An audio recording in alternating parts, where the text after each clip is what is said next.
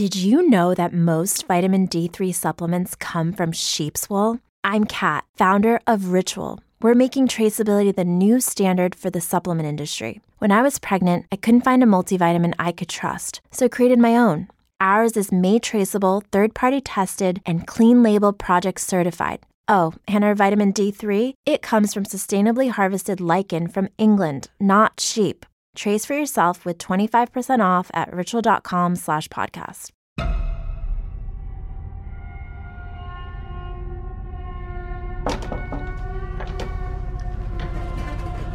Come on, Peter. Let's just do.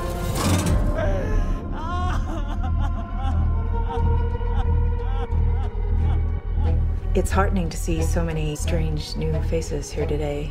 I know my mom would be very touched and probably a little suspicious. My mother was a very secretive and private woman. Who's gonna take care of me? You don't think I'm gonna take care of you? But when you die, She wasn't altogether there. At the end.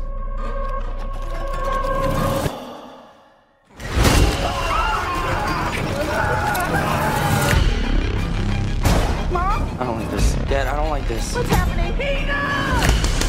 Don't you ever raise your voice at me! I am your mother! Please stop! Mom, what's happening? Make it stop! Make it stop! I just don't want to put any more stress on my family.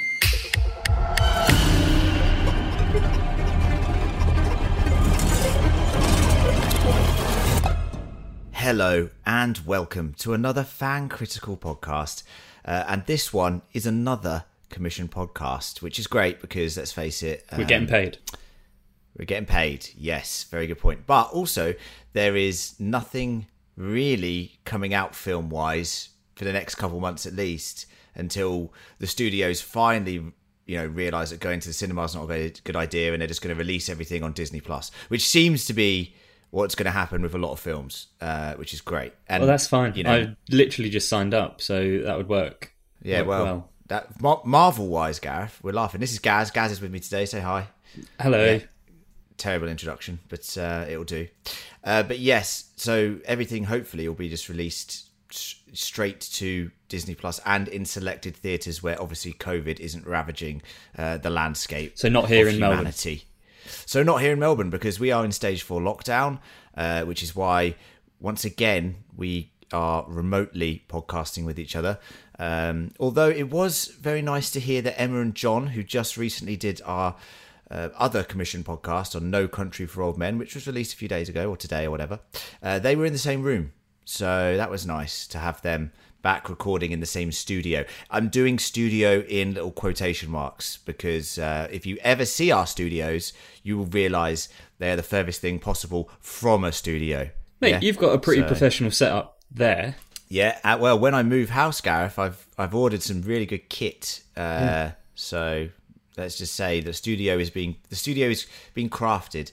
Um, so this is a commission podcast, and it's from our lovely Patreon, Chris Mayer, um, who recently commissioned us to cover Ari Aster's second uh, feature-length horror movie, uh, Midsummer. Now, Midsommar. you guys out there might have listened to that one. If you have, we've had some good feedback from that one, Gareth. Uh, apparently, it went very well. Well, So that's nice. That's always nice. nice. Always nice to hear. Well, it's it's easy. It's easy when it's such a great film that we love talking about. Yeah, So, yeah. So guess what? Chris has sat, sat there and gone, "That was so good." Do the first one that you kept talking about in that one, Hereditary. Uh, so today we're going to be talking about Ari Aster's first smash hit horror movie, Hereditary, which took the horror world by storm. Um, and got glowing praise from a lot of critics, and I'm going to say some mixed reviews from audiences. Uh, now, I'm going to say this: if you haven't seen the film Hereditary, please do go watch it, then come back, as there's going to be spoilers for the film Hereditary. And honestly, I think this film you need to sort of experience it before you listen to this because some of the some of the stuff in there is just mental um, and terrifying. if if if you're that way inclined. Yeah, I mean, uh, uh, not to mention, it would just be really weird to listen to a podcast on Hereditary if you haven't seen the movie. Hey, some people listen to the podcast, Gareth, without uh, watching the stuff. In fact, when we were doing a Walking Dead podcast, I know a lot of people who had given up on the show and were still listening to our podcast to hear John and me go mental at the show every week. So people do do it. It is a thing. Well, each to their own. Each to their own. Each to their own. But if you're sitting there, right, and you're wondering how the hell can people, uh, you know, say, "Hey, cover this," and then we actually listen and do it, um, well, it's a very good answer. There's an answer to that. You can go to patreon.com forward slash fan critical. That's patreon.com forward Yeah. slash fan critical. what what can you do once you're there? Well, on there, you'll see that there's several different options, or tiers as we call them, and you can become um, a form of a blueberry. You know, we've got several different forms of blueberry. clever, you know, you've got your regular blueberry, um, you've got senior blueberry, you got elite blueberry. You know, I've forgotten the tiers myself, but they're all blueberry related. Um, and they all have different things. All get you bonus content uh, episodes. You know that we've recorded uh, of Cast It, where we recast films and TV shows with uh, new actors or dr- a dream cast, if you will. Sometimes with different rules and parameters that make it quite hilarious. I will say so. Um, Was that a Scottish accent? Yeah, I don't know Why? what it was to be honest. with you. I've lost. I, I have no idea, but um, I've lost the plot a bit. Sunday afternoon, stage four lockdown. This is what happens. You can also uh, get access to our Discord server, and there is a tier which you know might, may seem a little bit pricey, but I think it's a decent. Well, don't say that. Get to Just it's perfectly reasonable price. it helps us make stuff, yeah. But it, it's good when you think about the quality that we're going to give you right now. Yeah, Yeah. Chris is loving this. You've paid for this, Chris. You've paid for all of this that's happening right now. if you want to get in on that action, patreon.com forward slash fan critical. That would be amazing. Any any financial support is incredible. Helps us with hosting costs, equipment. It all goes towards the podcast. Nothing Helps to know, feed you. It does help to feed me. Currently in a state of um, full time podcasting uh, due to COVID, but you know, enough of my plight, Gareth. It is what it is.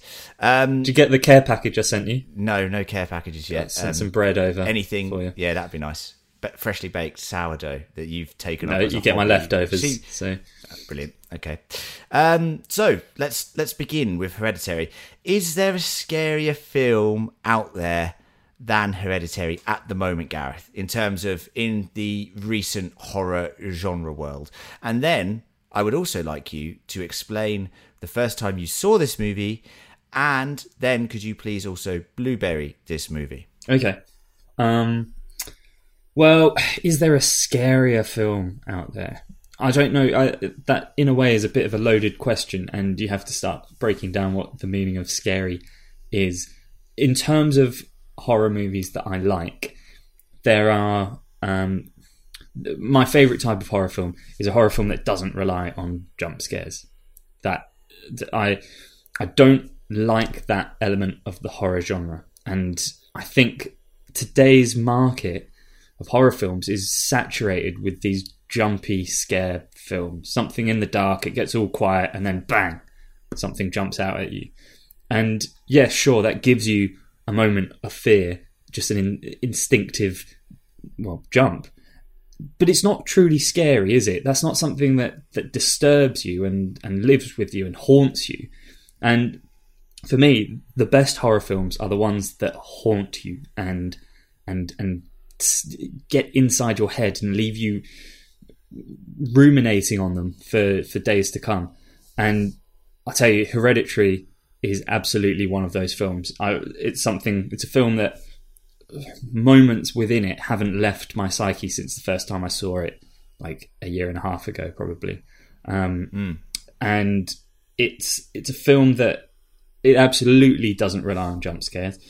It creates a, a There are some constant. in there. There, there are, There but are but there. I've chosen my One words. very terrifying one. I've chosen my words very carefully. There, it doesn't rely on jump scares. No, yeah, true. and it what it does is it it creates a, a constant constant state of unease and yeah, you know that's done that's done through a, a number of things, a number of techniques. I think like like things like lighting are used incredibly in this film. I think the the Mm. sort of a shift in lighting will just reveal something that's been there the whole time that you hadn't seen.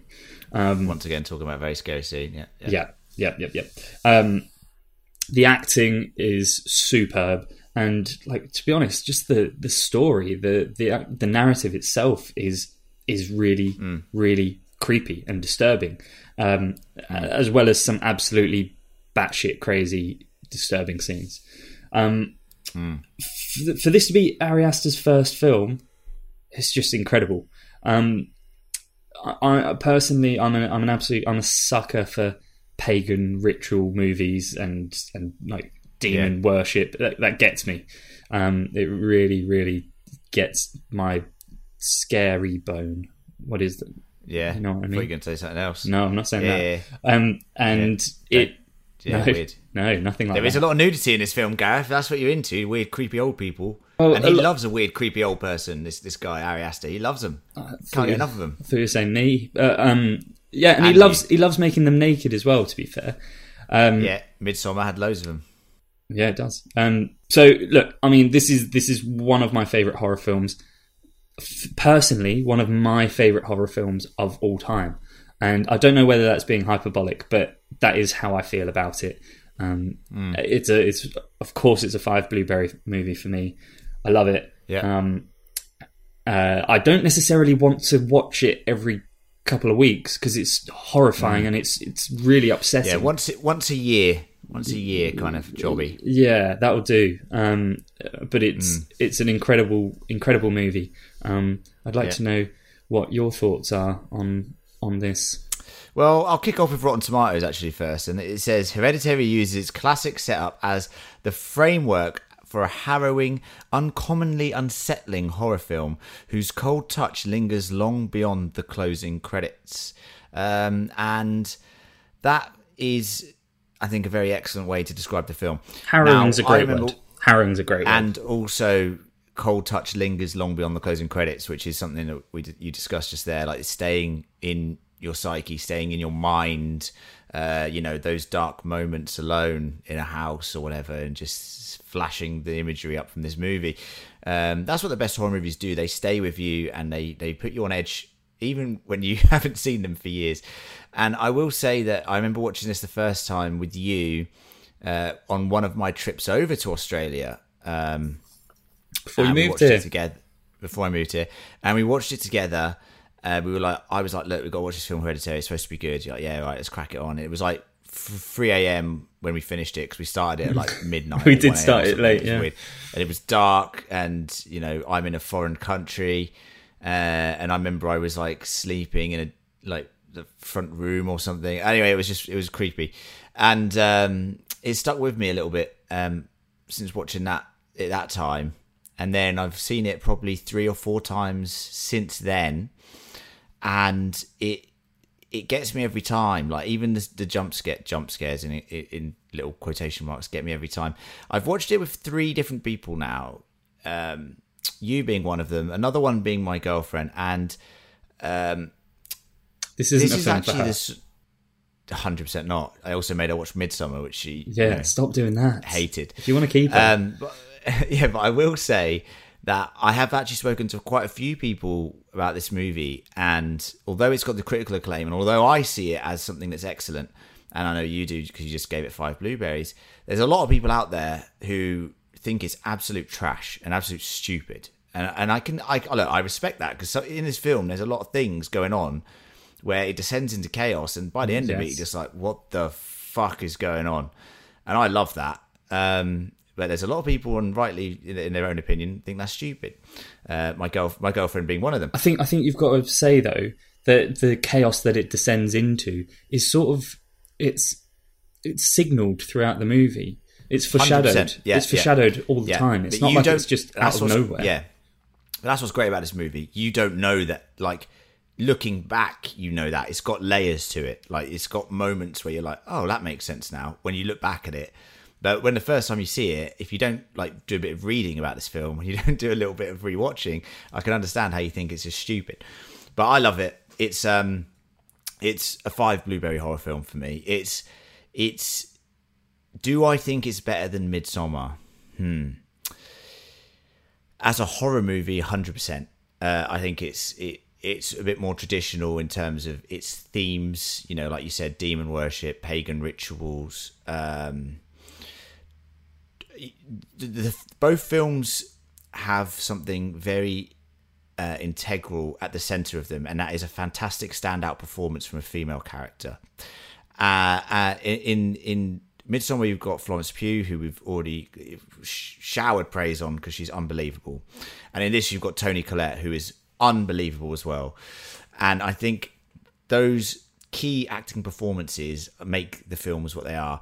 I, I think this is a better horror movie. I think Midsummer has its own sort of fucking weird genre going on. You know, we talked about it like like folk horror that, is around a bit, but hasn't been around since like the Wicker Man kind of stuff. You know? Yeah, yeah, um, it's very Wicker Man-y. But but the thing with with Midsummer, like I, I remember listening to an interview with um, uh, I can't remember, can't remember, can't remember who it was, but one of the cast members who said that um, Ari Aster actually sort of said a lot of this film is it's a comedy.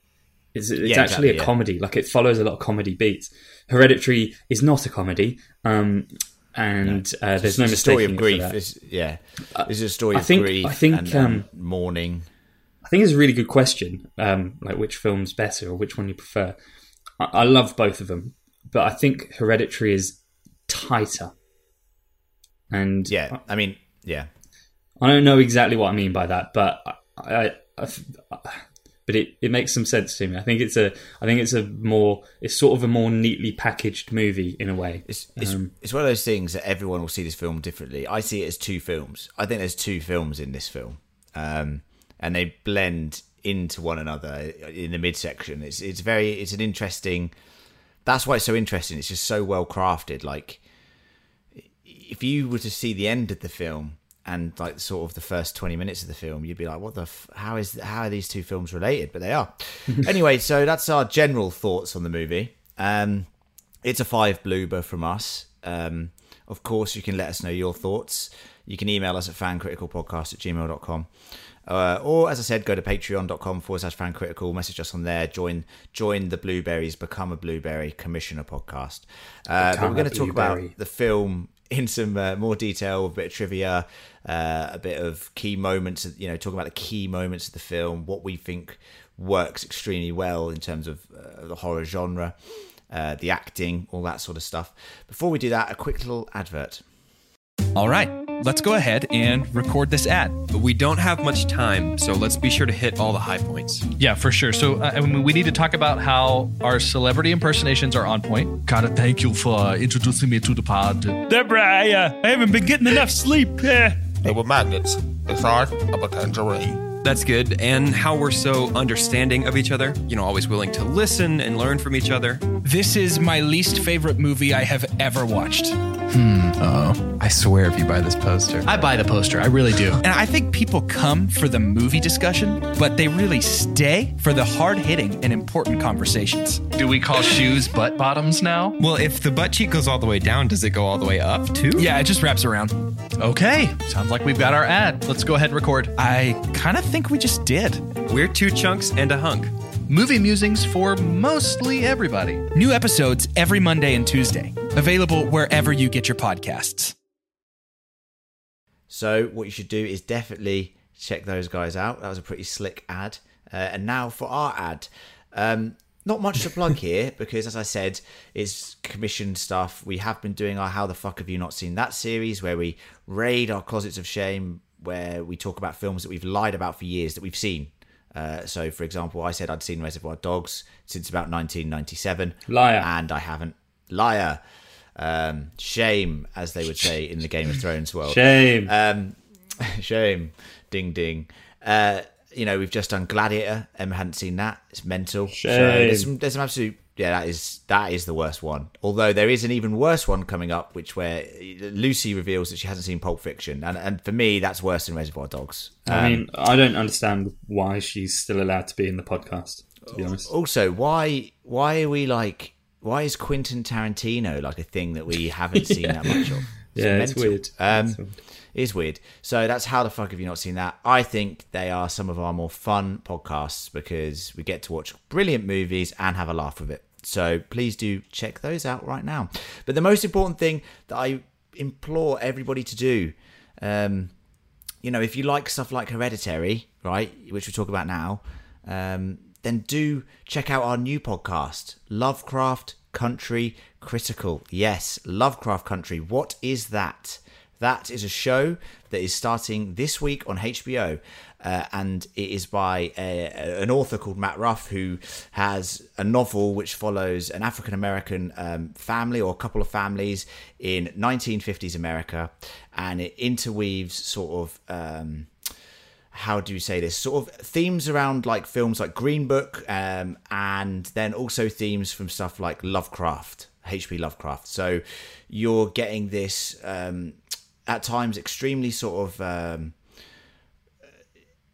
interesting genre where science fiction gothic horror and sort of racial undertones are all meshed together uh, to create a fascinating character study and uh, we have our own dedicated podcast, Lovecraft Country Critical, and we would appreciate all of our listeners to uh, go subscribe to that now and leave us a review.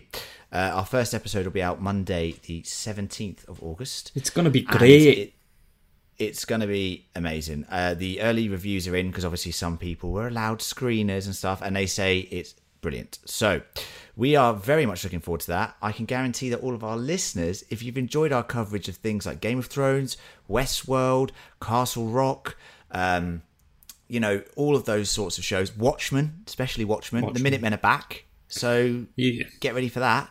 And another Um, one. Then and another one. And another one. And a minute a minute woman has joined us as well. So minute woman plus minute men. Uh, then you're gonna love you're gonna love this show. Okay? So Lovecraft Country Critical. That's all I have to say. Let's jump into some key highlights for Hereditary.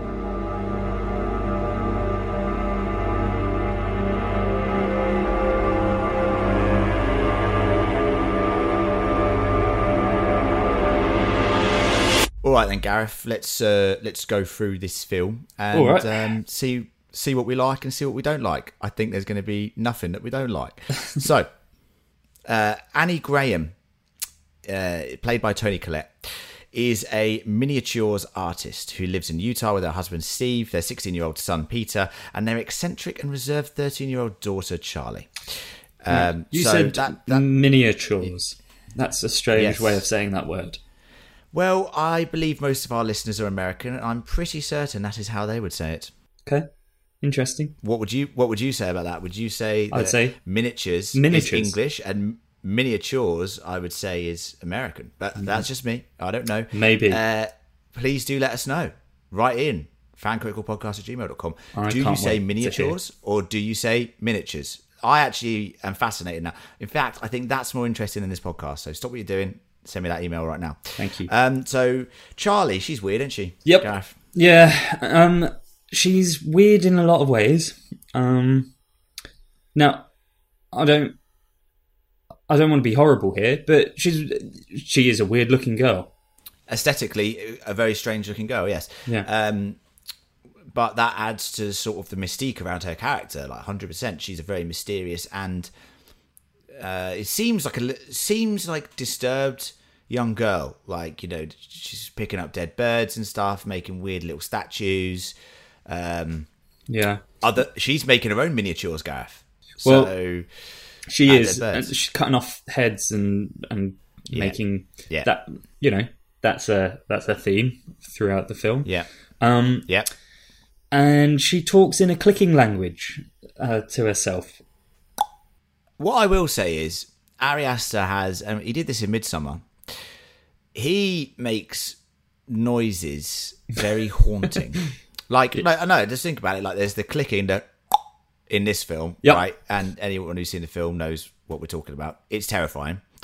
Uh, and in um, Midsummer, there's the like the breathing thing that they do. Um, and he's very good at creating these rhythmic, simple noises which create shivers and uh, you know down my spine, as it were. It's, you know. anyway, let, us continue with this sort of plot. So Charlie, bit weird.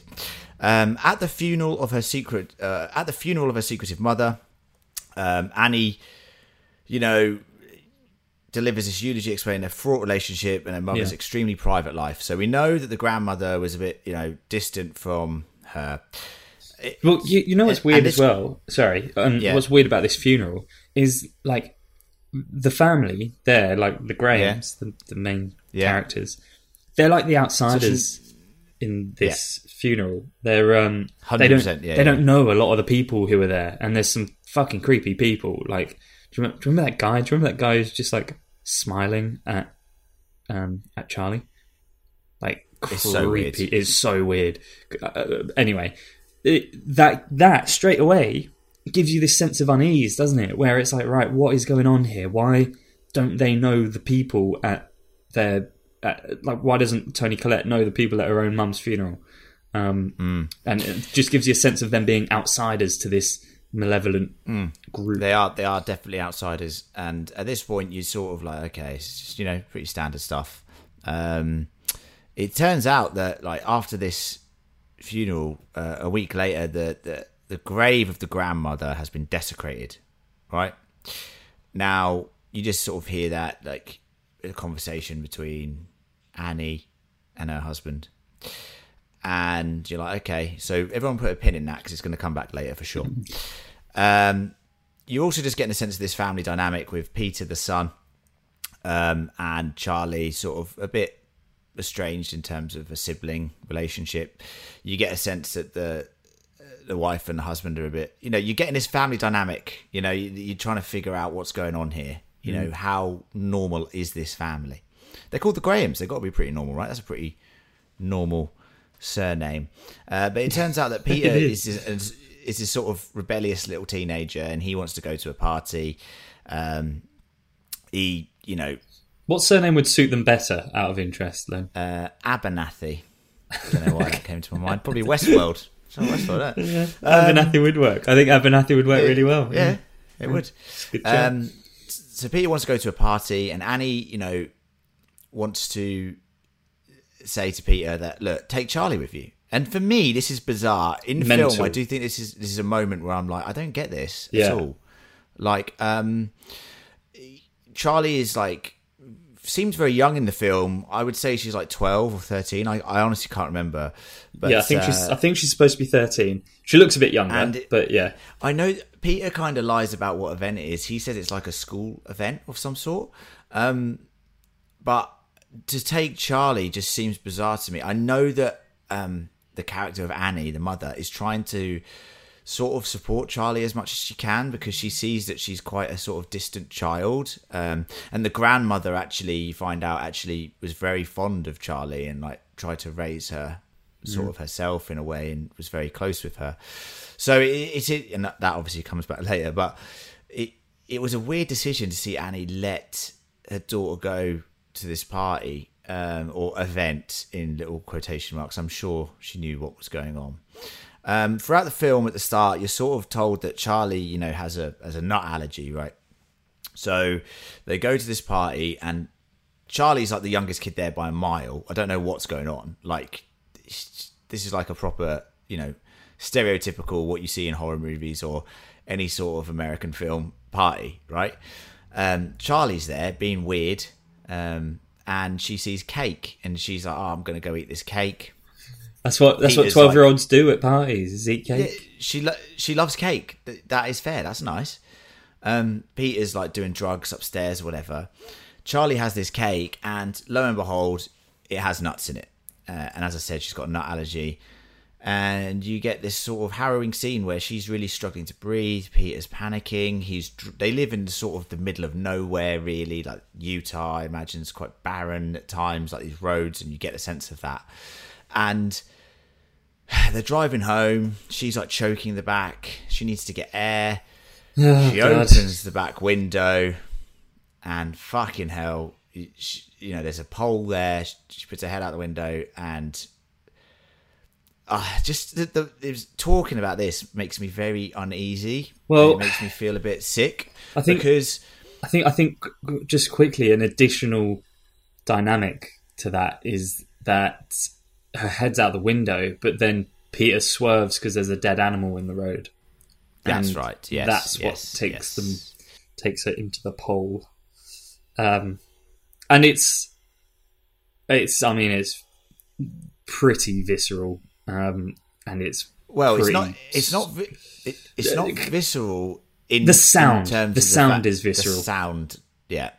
I tell you what. I tell you what's haunting about it is the fact that there's this like. I, I tell you what actually makes me feel. I mean, it, let's just take it this way. There's like a 15 minute stretch of the film here, which I think is the best part of the movie. Um, I I think something about it just makes me feel sick yeah. and it- it's a couple of decisions that are made by Peter here, um, and just okay. So decision number one, and we get it revealed in sort of this long shot, dead of night, barren road, headlights on the car. He's looking so distraught and like haunted instantly by the event that's just happened. He's just seen his sister get decapitated, but her body is still in the car, and you don't see this. This is all visually told through Peter's eyes. Like you just see what he's looking at. He sits in the road for a bit, and then he just drives off normally. The thing that makes me sick here is he parks the car at the family home, and then goes upstairs, goes to sleep, allows his mother to wake up, go out to see the car, and see her decapitated daughter's body sitting in the car. Once again, you do not see this. You hear it because Yeah. you hear Toni Collette's fantastic acting and screaming. Then you also see a fantastic scene with Toni Collette doing the most primal screaming I've ever heard in my life of a mother who has lost her daughter. And it is just one of the most intense sequences of films I've seen.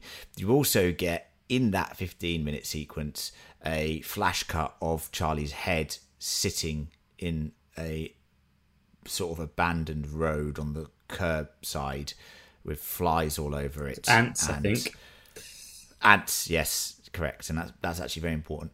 Um, and yeah, wow, talk to me, Gareth. This is, uh, I don't really. you know, I'm not selling it short. It's disgusting, isn't it? It's just the whole thing about it. It's just disgusting. Yeah, I don't. I don't really. I don't really want to talk about it. Um, uh, yeah, I mean, I'm never put my head out a car window again, and I, I- never have, to be honest honestly-. And I'm never going to do it. I used to do it all the time. Um, there is no chance at all. Um, I I guess. Yeah, I mean, look, Peter's reaction immediately after it happens is is so upsetting. Like, you know, just that shock. And you're right. He just sits there. He just sits there after it's happened, and just doesn't know what to do. Um, and I mean, fuck me, yeah, he just goes to bed. That's not cool. Oh, I Um, can't, mate. It's just, it's just for me. The, the as I said, uh, Annie waking up, going down, like thinking it's a normal day, walks outside, sees her son's car there, and there's just a like you. This is what's powerful about Ari Aster's storytelling. At times, he shows you the flash frame of her head, right, and it is Yeah. a flash frame. It Yeah. probably lasts a second, right? Um, but you just hear it and you see the anguish in Toni Collette and you in her acting and and like he's very good that I this is the problem with horror movies in general that sometimes they show you too much. Like like let's take for example a film like Jeepers Creepers Mm. which is a fantastic horror movie I knew you were up until six, 70% of the way through the film. The first 70% of the way through the film I think that's a fantastic horror movie because you're getting these glimpses of things that are going on. Uh, but then when the monster's revealed and it becomes a bit B movie it it's stupid, you know. It loses it it stops being scary. integrity. It stops being disturbing. It stops. It's what what happens is it stops you from using your imagination to fill in the blanks, which is worse most Yeah. of the time. Yeah. and your imagination fills in the blanks here, um, which is why it's terrifying. You don't see her discover the body. Yeah. you hear it, and and it's off camera, and it's it's very powerful. Um, but let's move on. You know, uh, people who have seen this film will know that that section is is, I think, one of the most disturbing uh, sequences in in horror movie history. Actually, terrific acting excellent. all round as well. unbelievable acting. Unbel- uh, the acting in this film is unreal. Like it's just even Peter the kid, he's fantastic. He is fantastic. I've I've seen him in things like the newest Jumanji movie, for example. You know what I mean? Oh, He's yeah. in that. yeah, and stuff like that. But it's just like yeah, this. If you this kid, he's he's got great potential. He's going to be good. He's Hmm. going to be good. Um, so basically, Annie's devastated. Uh, mother has lost her daughter. The family is in tatters. The husband is sort of trying to hold it all together.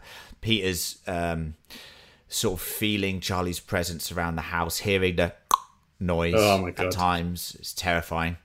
Um, Annie is struggling with her miniatures now. She's got this big project coming up uh, miniatures, miniatures, whatever you want. and uh, she's also joined a sort of self help group where she bumps into Joan. Uh, now from the leftovers. unbelievable actress. Oh my god, leftovers, Handmaid's, Handmaid's Tale. Tale, yeah. She's she's unreal, Joan. Right? She is one of the best actresses I think out there at the moment. She's great in terms of the roles that she's given in shows and films. Fuck me, she's good. Like you want to hate her, like in the leftovers, in Handmaid's Tale, you kind of hate her, but at times you can sympathise with her as well, even though she's such a hateable character. Mm. And I think in this, she comes across fantastically well as this creepy sort of guide for Annie um, in this terrible moment of her life. And, you know, Joan basically helps Annie to sort of grieve because that's what it is. It's a self help group for, you know, grieving people. Uh, they share like coffee, tea a couple times. And then, lo and behold, Joan bumps into her one time and says, Annie, you won't believe what's happened. I'm in the best place ever. Uh, I have spoken to my, I think it's his, her son that's died or her grandson that's died. I can't remember. Um, it's all a load of shit because it's probably all a lie. But, uh, you know, h- how is this possible? You've got to come over. I'll show you how it happened.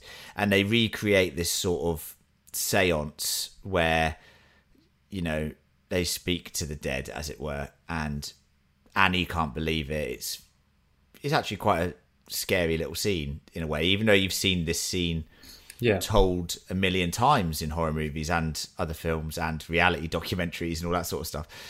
Um, and Annie believes it so much that she she takes the the method. She's given the method by Joan. She takes it back to the house and wakes up Peter and her husband uh, Steve, and they perform a miniature sort of séance in the I house. mean a miniature Um, seance. Oh yes, a uh, miniature. No, a miniature is referring to a model gaff. Miniature is small. Oh. I don't know, but uh, what do you think about this little séance in the house where they try to get Charlie to draw something because Charlie was an avid sketch artist, as it Yeah. were, in her young age. I mean, we haven't spoken about her drawings, have we? They're like Terrifying. again, again, just a, a great way of sort of building up that that tension, um, and and that that unease, and yeah, fantastic. Yeah. Um, yeah, I mean, it's what's interesting about it is that I think, I think at the start of the film, all of the Grahams would would have been like um, cynics in terms of this sort of thing, and you know, Oh, yeah. uh, Annie herself is sort of she's very clearly she is like I think she sort of explicitly says like that she doesn't believe in any of that stuff and whatever. Nope. Um, so it's an interesting sort of uh, portrait, I guess, of what grief can do and the the the desperation that somebody could have, and maybe what happens when you you you have those moments of um, of, of devastation that you'll you'll do anything, you'll try anything just to uh, um, well, just to talk to people that you've lost, I guess. Uh, Yeah. it's sort of heartbreaking Yeah. in itself that that she's that she's she's buying into it now. Um, It is heartbreaking. It is heartbreaking, but this this scene is actually scary. It's very scary because um, it sort of works, but at the same time, then it gets extremely violent very quickly. The spirit seems to be um, very aggressive towards them. Peter ends up crying. S- Steve is now, who is honestly, I will say this about the husband, Steve. He is the most straight laced character in the world. Like he is just so just what it- it- you know he is not in the mood for all this bullshit he's also quite not i'm not saying he's not a strong man but i'm saying that he's he's just he is like someone who's just given up and is just doing their job do you know what i mean yeah, That's where I just see getting Steve. through it, just getting through just life. getting through it I feel sorry for Steve because he's just trying to get through life, and then he's roped into all this shit. Um, he's trying to keep everything together. Um, so anyway, the seance has gone badly, and you can tell that this is a trigger for the events that then unfold, which is a series of um, terrifying um, events that happen to Peter. Not only is he being haunted by uh, the ghost of Charlie or the spirit of Charlie, um, but he is also seeing apparitions at school. He is Oh, in when he some sees ways- his reflection smiling back at him. Oh. this is a terrifying scene where he, he is in some ways possessed by an otherworldly creature um, and unable to control his motor functions at times. There's the scene in school where he puts his hand up and smacks his head on the table multiple times. that's and horrible. Blood everywhere. It's just it's terrifying, terrifying. Um, you've got Annie who is also haunted uh, and is trying to break a cycle believes that something has happened with this seance so she goes to find joan again joan is obviously at this point revealed to be not to annie herself but we as the audience are let into the fact that joan worshipped like charlie worshipped her grandmother um uh, Yeah. uh, there's also images that are found by annie of her grandmother being showered with treasures being sort of worshipped by this cult, if you will, that Joan is a part of, and it's revealed that Joan was friends with the grandmother. So, do you know? Do you do you remember what this cult believes in? Uh, they believe, it, it, well, it's the sort of they believe in the in the specific demon, Yeah. of uh, Paimon, Yeah. uh, which is or pay payment Pay, payment, I think. payment. Um, and the interesting thing about this is, and I know you've got some interesting trivia that we'll move on to, Gareth. But i let's save the trivia for the uh, for the end. Sure. It'll be interesting to, kn- to know. Yeah, give you- give you some trivia. It's interesting to note that some of the stuff that the grandmother's seen wearing, like the family necklace, is a symbol of Paimon. Um, and once again, it's seeded throughout the movie. So this this stuff has been there, just in the background of scenes throughout the whole film. And this point, it's gone into absolute chaos. Like Peter's a, sort of zombie-like character who's terrified. Annie is hysterical. As I said, poor Steve's trying to hold it all together. Steve's just trying to like do his job and watch Yeah, watch trash Exactly. TV at And- the end of the day. But everybody's going mental Um, around him. everyone's going mental around him. Annie believes that this book that she has, uh, the sketchbook or whatever it is, if if they destroy that, it'll break this horrible, weird spirit that's lurking around the house or whatever. So she implores Steve to burn the book in the fireplace, and you know they throw it in the fireplace, and then Steve sets on fire and dies. Basically, um, at the same time as this happens, Annie is possessed.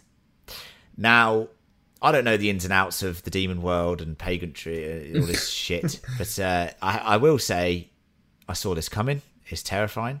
And a character that we sympathise with throughout the whole film in Annie, who is honestly some of the best acting I've ever seen from Toni Collette, um, ever. And she's a fantastic actress. Um, it's horrible to see her just devolve into this essentially exorcist type Well, character.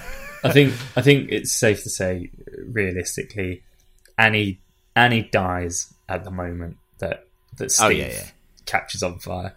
Because the moment Yeah, that yeah. she's possessed, she's not she's not Annie. Um, Yeah, yeah, yeah. It's it's you know the film is called Hereditary for a reason. It is because the family line is devoted to Paimon, and it has been ordained. You know, and we're about to find out about why this is in the family, as it were. So what happens then is poor little Peter, who's been sort of knocked out from smacking his head on the table, and he's had a horrible school. day. He has had a horrible day. Oh my word, he's having a bad time. He wakes up to find the house at night time. Uh, he goes downstairs, finds his father burnt alive, a charred, crisp, stinking mess on the floor. um, and it's disgusting. And then this is when me and you are watching the film, Gareth, and we're just like, for the first time, we're just like, what is that in the back corner? Oh god. And it's just so not only is there just a weird naked man standing there with a creepy face, like with a little todger. Um, He's got his little todger out. you don't even realize because you're looking at the naked guy, but in the top. Well, you were looking at of the naked guy. In the top on, on the ceiling is Toni Collette, like full possessed demon, and then she scuttles off, terrifying, and, you, and you're like, "What the fuck was that?" And then when the camera shifts position, she's just lurking in the background, and you don't really see her, and then she just springs out of the darkness to honestly the scariest thing I've ever seen. Like that is the scariest jump scare I've ever had in my life. I don't jump, and I jumped out of my fucking chair when that happened. It's terrifying. It's terrifying. That is terrifying. Um, so this part of the this part of the film is excellent horror stuff because it is balls to the wall crazy.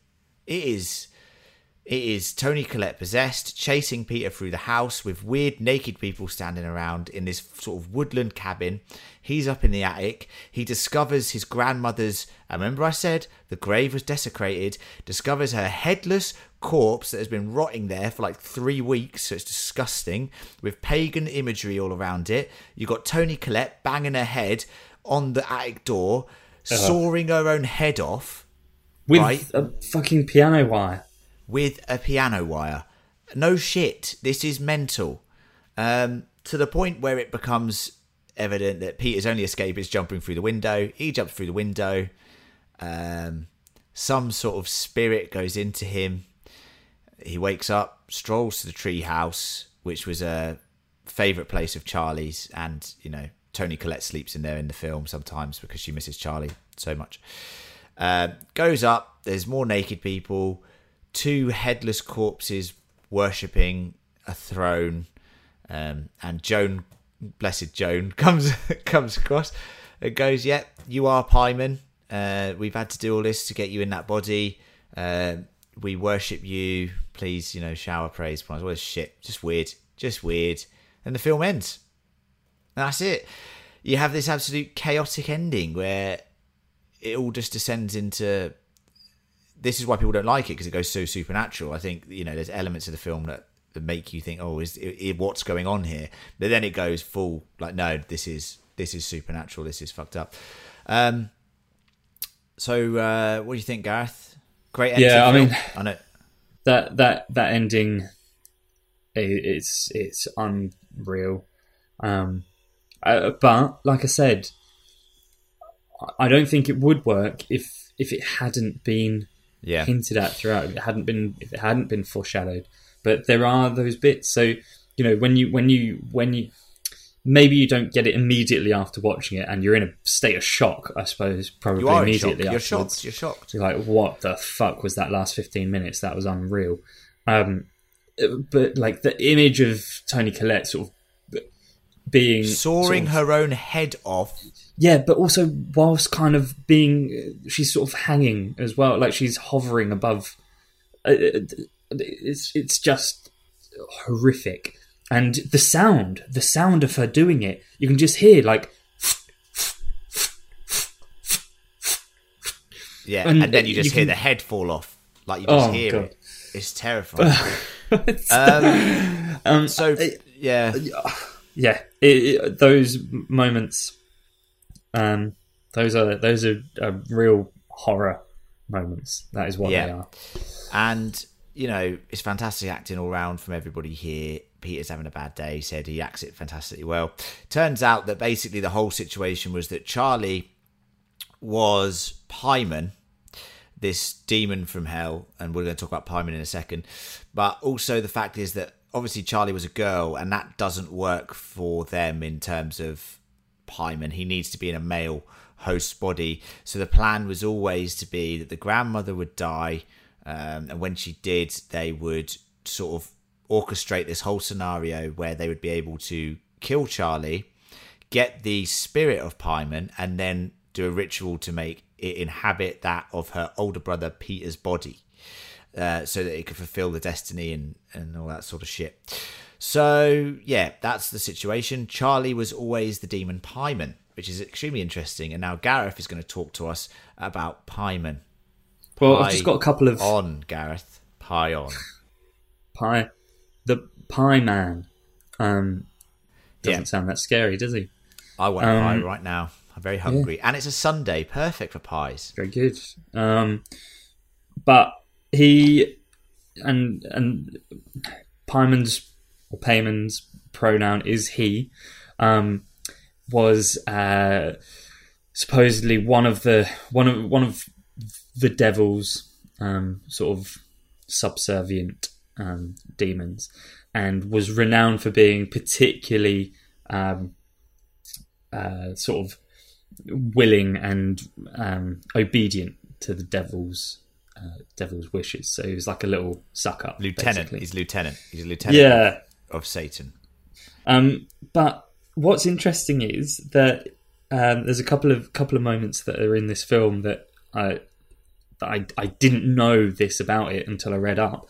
Um, so he's he's described in the literature as a man riding a camel. Um, and you Yeah. see that you see that drawing a few times um, On the necklace, in the you see the necklace Yeah. is is a humped sort of um, animal thing. I can't remember what it is, but yeah, hump, there are humps. a camel, perhaps. Um, but a man riding a camel, preceded by a, like a group of people playing music, and that music is predominantly. Can you guess what instrument, Len? Think about the movie. Think about the A ending. piano, a piano wire. No, no, I see where you're going, but no. Yeah. Trumpets and trumpets Yeah. feature heavily in uh, um, in in the movie as well. Uh, I really like that. Um, also, Oh, the saints go marching in, just on the trumpet. Yeah, I remember that bit. yeah, Time. exactly. Yeah, yeah, yeah. Big time, big time. Um, also, uh, he's often described as having a woman's face, uh, but is still uh, described using masculine pronouns. So uh, he's that is an interesting. I think what Ari Aster's done there is sort of taken that element and turned that into maybe an additional bit of folklore. Because I, I don't think there's any sort of long term desire from Paimon to to inhabit the body of a man, but it's just Yeah. that, that that is an element of the demon's character uh, that's been explored there, which I, I find pretty cool. Um, but yeah, creepy, creepy little fucker is Paimon, and um, done very well in this movie. I'm fascinated by this sort of whole because obviously this is all like I say real once again in inverted commas. Believe what you want to believe or whatever, but there's a lot of myths and legends that go around about these demons. They're not ma- they're not making shit up. They're actually pulling from historical context, whether it be biblical, whether it be um, you know sa- Satanists or all this sort of stuff.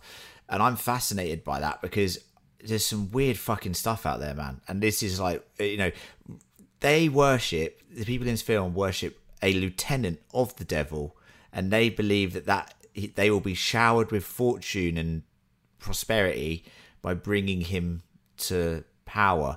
It's fascinating to me how these and and and let's not sugarcoat it. There's probably cults all around the world that are doing this shit, but we just don't know about it. That's what's You- terrifying to me. That's of what's course, terrifying. and like this is uh, so uh, Paimon comes from um, a book called The Lesser Key of Solomon, which is like a right. It's a it's a spell book on right. Um, like a, a demonology spell book, and I think it it was made in like it was made in sort of the 17th century. Um, uh, but but but what I love about it is that it was written up in the 17th century, but it's based on on stuff that existed for centuries before that. So like Right. somebody has just found these old manuscripts or whatever and kind of compiled them and put them together. And you Yeah, just wonder, terrifying. like, where does it come from? Who who How much of it is true? How much of it is true? Do we know? like, it- like there might be there might be kernels of truth in there. I mean, it depends how religious you are. It depends on if you believe in other worlds and demons and God and angels and all this stuff. But how much of it is true? I find that sort of stuff fascinating. As you said, um, that this whole element of the movie, the sort of demon worship element, which is very tropey and can be very tropey, is actually extremely well well done in this film. And I think it's to its credit that it does such a good job with such a overdone subject matter.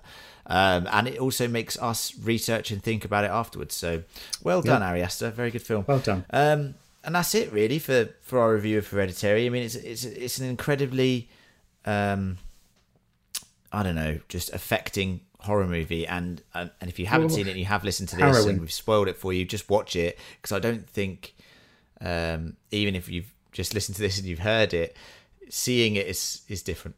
Um, experiencing it. Any final Agreed. thoughts, Gareth? Um, I I was just looking up today, like what Ari Aster's going to do next because I can't wait. Yeah, we um, talked about whatever this. it is. We I know, I know. I know, and it's just what a promising start. Like for this to be your first first your directorial debut is phenomenal. Um, and he's playing with a lot of the themes that that I think are the most effective in horror films. Um, great movie, great director already, and uh, and I can't wait to see more of his stuff. Yeah, I mean, look, the thing with horror films is some, sometimes they are very hit and miss. Like even great directors do have missteps. I think Ari Aster is a very um, out there director. I think his style is, as I said, you either love it or you hate it. Yeah, But at the same divisive. time, he's got potential in him to do other great films. But let's just say he he has also got the potential to make some stinkers. I'm sure because this the way he curates films, he's very seems very opinionated. He seems very certain on his style, um, and it won't always work. But I like directors that try things. I like people that try and subvert our expectations, and I think he's doing a fantastic job so far. Midsommar, Hereditary, two five blueberry horror movies, and my two favorite horror movies of the last three years, easily. So, uh, also very excited to see his next epic, which is meant to be like three hours long and whatever. Meant to be like a, oh, I can't remember what you called it. Some sort of comedy again. He called it some sort of comedy or something. I was like, oh, oh god, what's this going to be? Um, but yeah, that's it. Thank you very much, Chris, for commissioning this podcast. It has been a lot of fun talking about a horror film that I love. Um, something that we didn't get to cover when it initially came out because I don't think we existed when this originally came out. So No, we did, we um, did, we did. I don't know what our excuse is, to be honest. we were Um, probably doing some shitty Walking Dead coverage or something, getting drunk all the time. Yeah, well, no, Westworld season one, brilliant. So don't have a go at that. But I want to thank everyone for listening. I want to thank you, Gareth, for being here. Oh, thank you. Thanks for being there. Yeah, I'm looking forward to our coverage of Lovecraft Country, and that is how we're going to end this podcast. Is once again saying, check out Lovecraft Country. Go watch the trailer. See if you like the look of it. If you do, watch the show on HBO. Find another way to watch it if you need to, and then come listen to us. That's all I have to say. Lovecraft Country Critical. Thank you, Chris, for the commission. Thank you for listening. Thanks, Gaz. See you later, Thanks, mate. everybody.